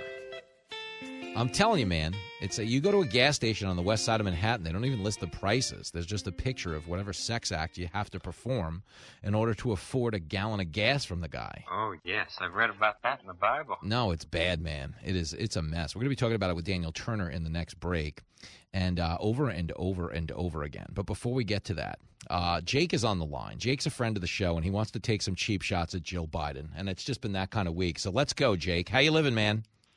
Jimmy, I'm doing great. Great to hear your voice. Uh, thank you so much for taking the call. Ah, Jake, are you are you really you're out in Montauk right now? Is that what I'm to believe? I am. Wow. Um, seven dollars for gas. I was, that's what I was going to say. It's actually kind of impressive. I met a guy when I was in L.A. who was hitchhiking. He's like, I was hitchhiking across the country. I, I can't imagine like anybody picks up a hitchhiker these days and doesn't at least want like a twenty from him. You know what I mean? It's like bumming a cigarette when it became thirteen bucks a pack. Yeah. But uh, gi- give me this, J- Jake. What is this Joe Biden take I hear of? Well, you know, I I understand that things aren't doing too well financially now, especially with the you know, with the gas. So I thought of a what I hope is a pretty creative solution to raise some more money for the United States, and I believe that Taco Bell uh, should hire Joe Biden as a corporate sponsor for commercials. And we should, you know, use that money. You're playing off the breakfast taco thing. I love it. I think it's creative. But what I'm going to say, Jake, really quick, because we're 20 seconds from a commercial break, is with all due respect to Taco Bell, the last thing we need under Joe Biden is more people making a run for the border. I think we have enough of those. Daniel Turner will be back after this. Jake, we love you. Say hi to Montauk.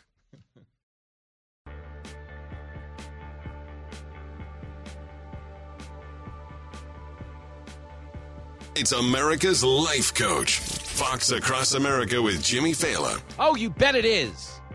We are fired up for this next guest. Joins me on the phone all the time, but today he is in studio where he can play with the Millennium Falcon. That's not a euphemism.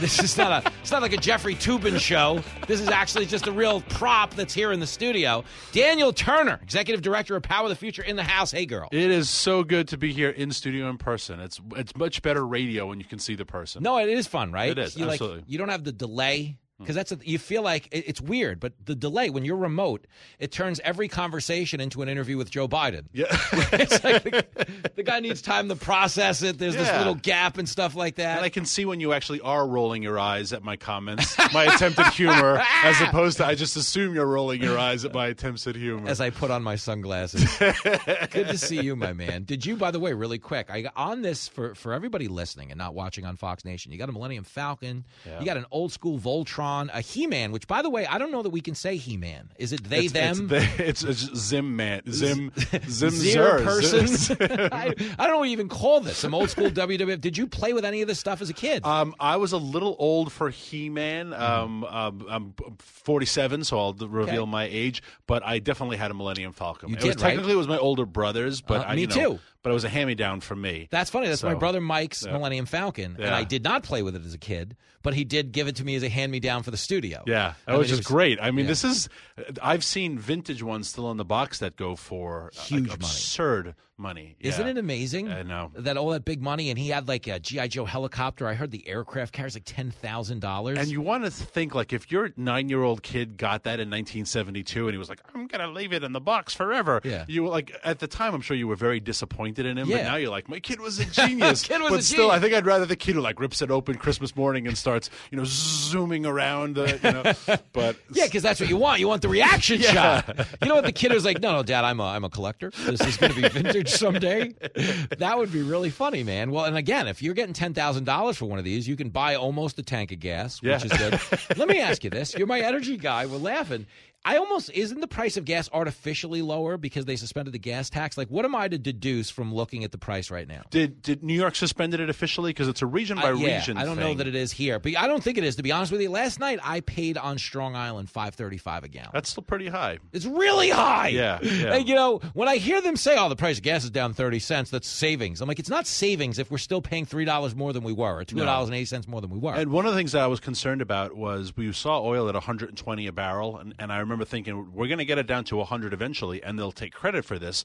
But and I think it's at 95 or so right now. But still, 95 is is absurdly high. I mean, oil, if all things being equal, oil should be 60, 65 dollars a barrel, Yeah. like it was in the good old days. And so we shouldn't celebrate 95 dollars a barrel. That's so funny. It's so true. It's a lot of points they make. There's a lot of places where they declare victory that you shouldn't be celebrating. Like one of the points they're making to defend inflation, and it's not even true, is that like ah, but it's so much worse than the other industrialized nations. Which number one, it's not. But number two, America's sell was never you should see the other guy. Yeah. You know the old joke about a fist fight where a guy has two black eyes and his teeth are missing, but he's like, you should see the other guy. Yeah, and That's know- who we are now. It is, and you know, Obama, I got to say, started a lot of these metrics on the governor, on the gubernatorial or the or the the, the government level. Mm-hmm. Remember back in the day when he was doing jobs saved or created? Yeah, yeah. And they would come out with the jobs report every month, and he would say, "Well, because of you know all of my my outrageous spending, we saved these. They would have gone away."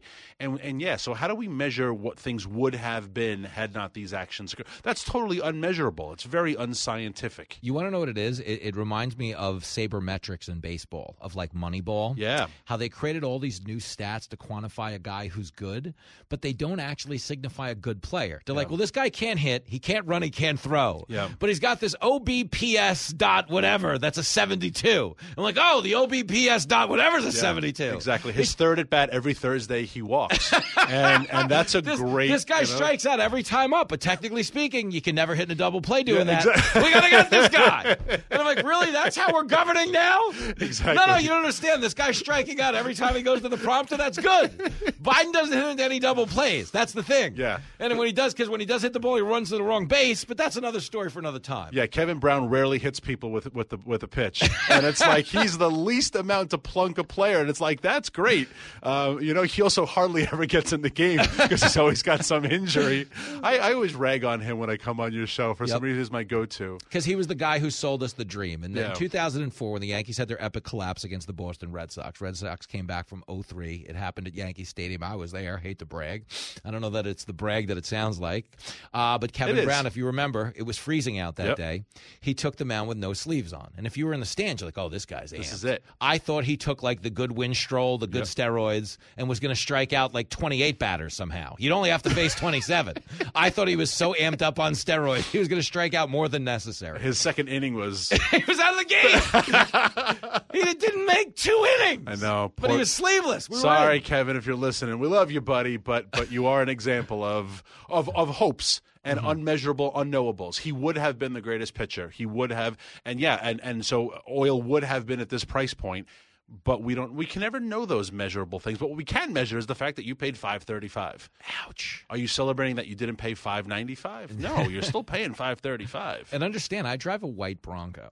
I have a new Ford Bronco. Do you really? Yes, and I and my wife has never behaved better. By the way, since I got the white Bronco, She's, no arguments, no nothing, no back talk. I kid, I kid. But I, I did. I drove away like I was OJ on the 405 at three miles an hour because I'm like, I'm not getting any gas mileage. It's 5.35 a gallon. That's Yeah, crazy. It is. That's It is. where we're at. Oh, Daniel Turner's in studio. If you're just joining us, the executive director of Power of the Future. You were saying. Uh, I mean, all of these metrics are just awful, uh, and and it's and they're not going anywhere anytime soon. And now our president's in Saudi Arabia, talking to the guy. That would be like if tomorrow I invited Kevin Brown on the show to talk about how much I love him. He'd be like, Kevin would listen and be like, "You were just ragging on me yesterday for for like a, the whole campaign." Biden was ragging on the Saudis, reprobates, the most reprehensible, and now he's like, "Hi, Your Majesty, could you produce more oil for It's me?" So embarrassing. Yeah. Oh, it's so embarrassing. Yeah. So let me ask you this though: all of these alternatives they're pitching. I saw you tweeting a little bit about wind in Texas and everything in between. Yeah. This went on in Ohio, where Jenny's family's from.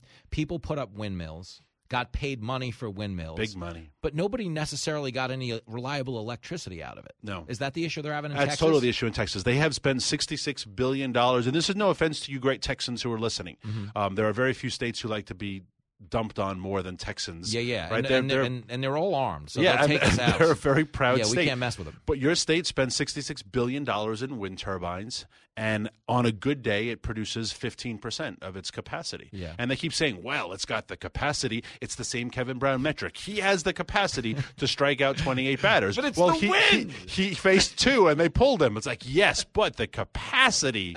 Is amazing, and that's the wind capacity. They're saying you have the capacity to power half the state's electric grid with wind power, but it's doing eight percent. And they were like, "Well, yeah, but it could." It's this. You never know. We might have this windy day coming up.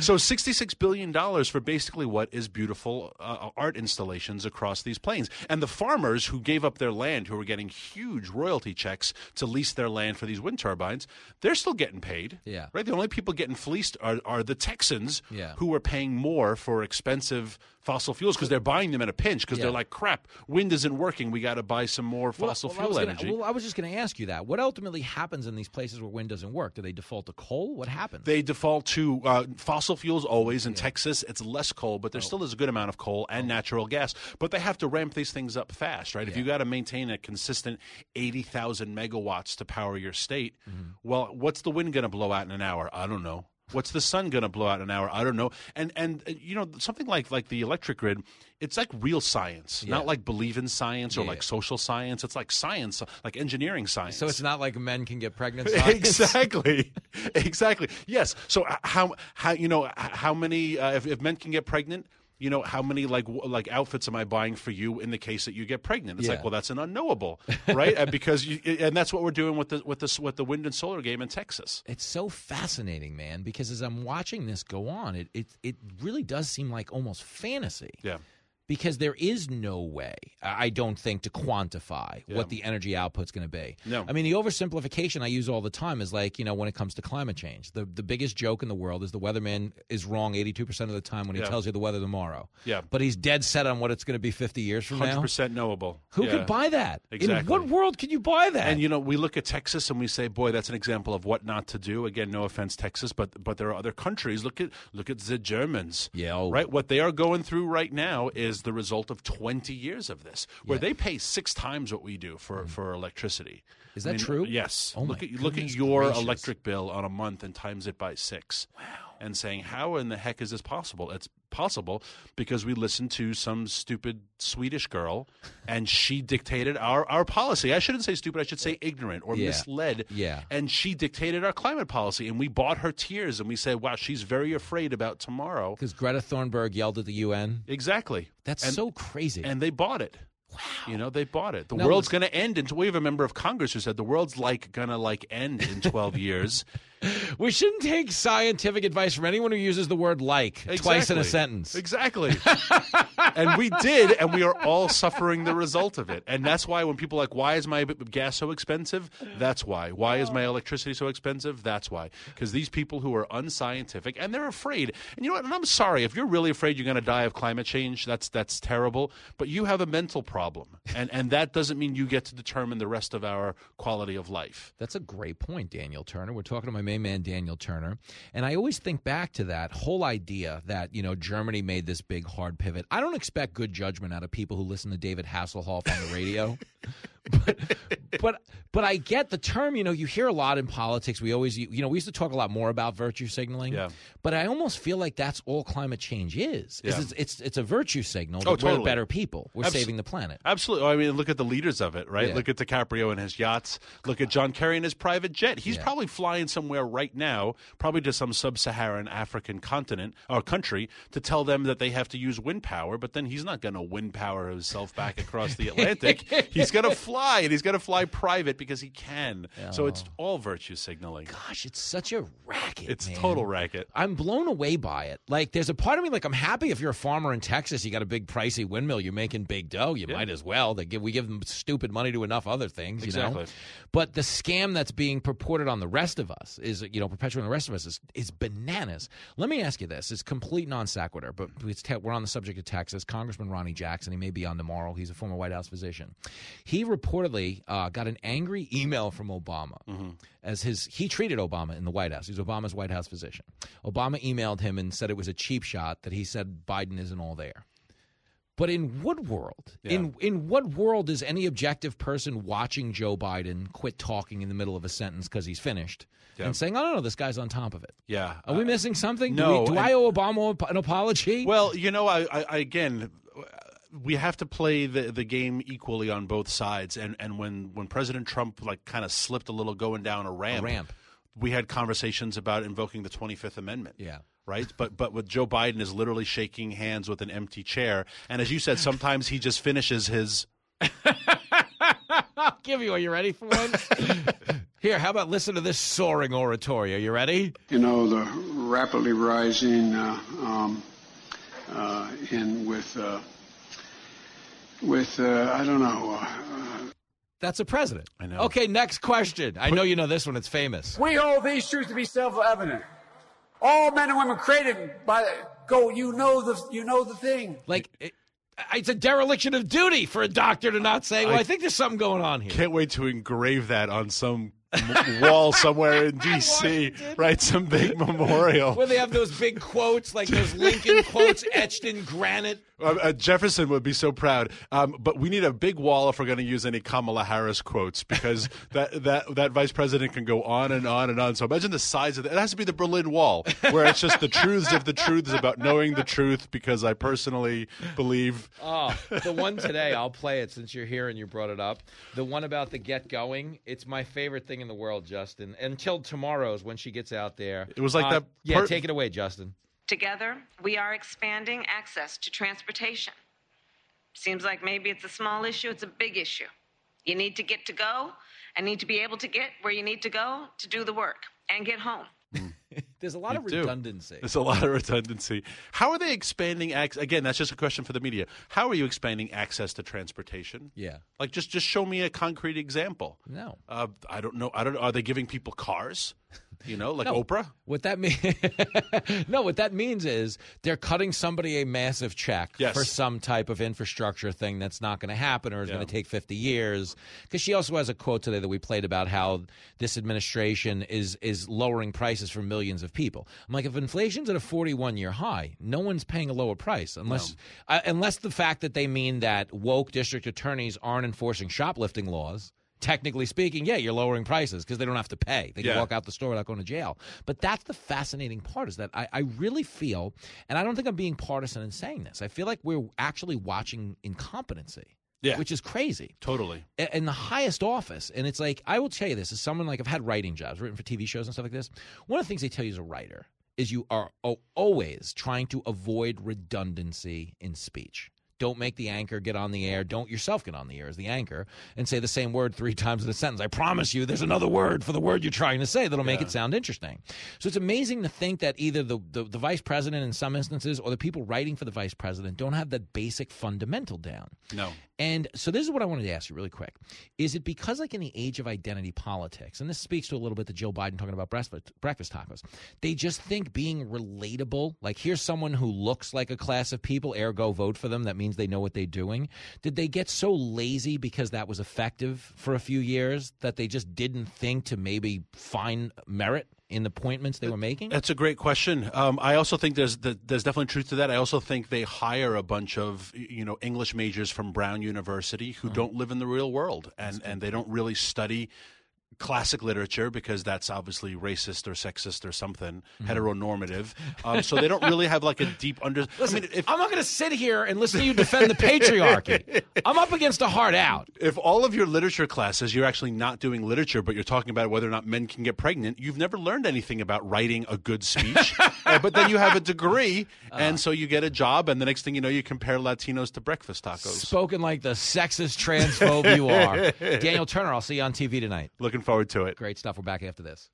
It's the number one children's show in the country. He's a lot better at radio than he is being a dad.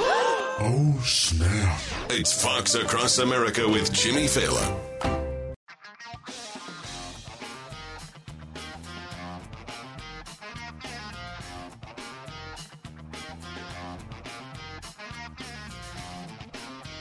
Bottom of the ninth here on Fox Across America. But the party's just getting started. I am heading over to the Fox Business Network where I will be hosting Kennedy tonight on FBN, the show that started it all. You know, I'm the former head writer for that show. Uh, spent almost three years writing everything you saw on the camera except for Kennedy's brilliant monologues, and she is brilliant. Uh, I consider her pound for pound the most talented person in cable news, so it's quite a high honor to fill her stilettos for another evening tonight. And tomorrow, if you're up early or you're still out from the night before, like I'll be, I will be on Fox and Friends First with the great Carly Shimkus. I will be co hosting Outnumbered, and you will see me tomorrow night facing off against Dagen McDowell in Tucker Carlson's final exam. It is going to be a banger.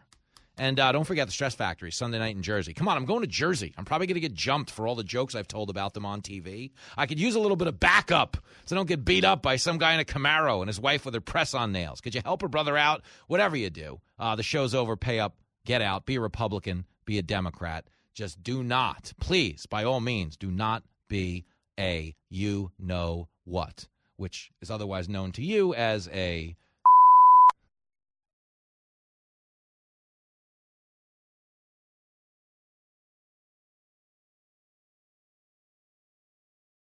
Listen to the show ad free on Fox News Podcast Plus, on Apple Podcast, Amazon Music with your Prime membership, or subscribe wherever you get your podcasts.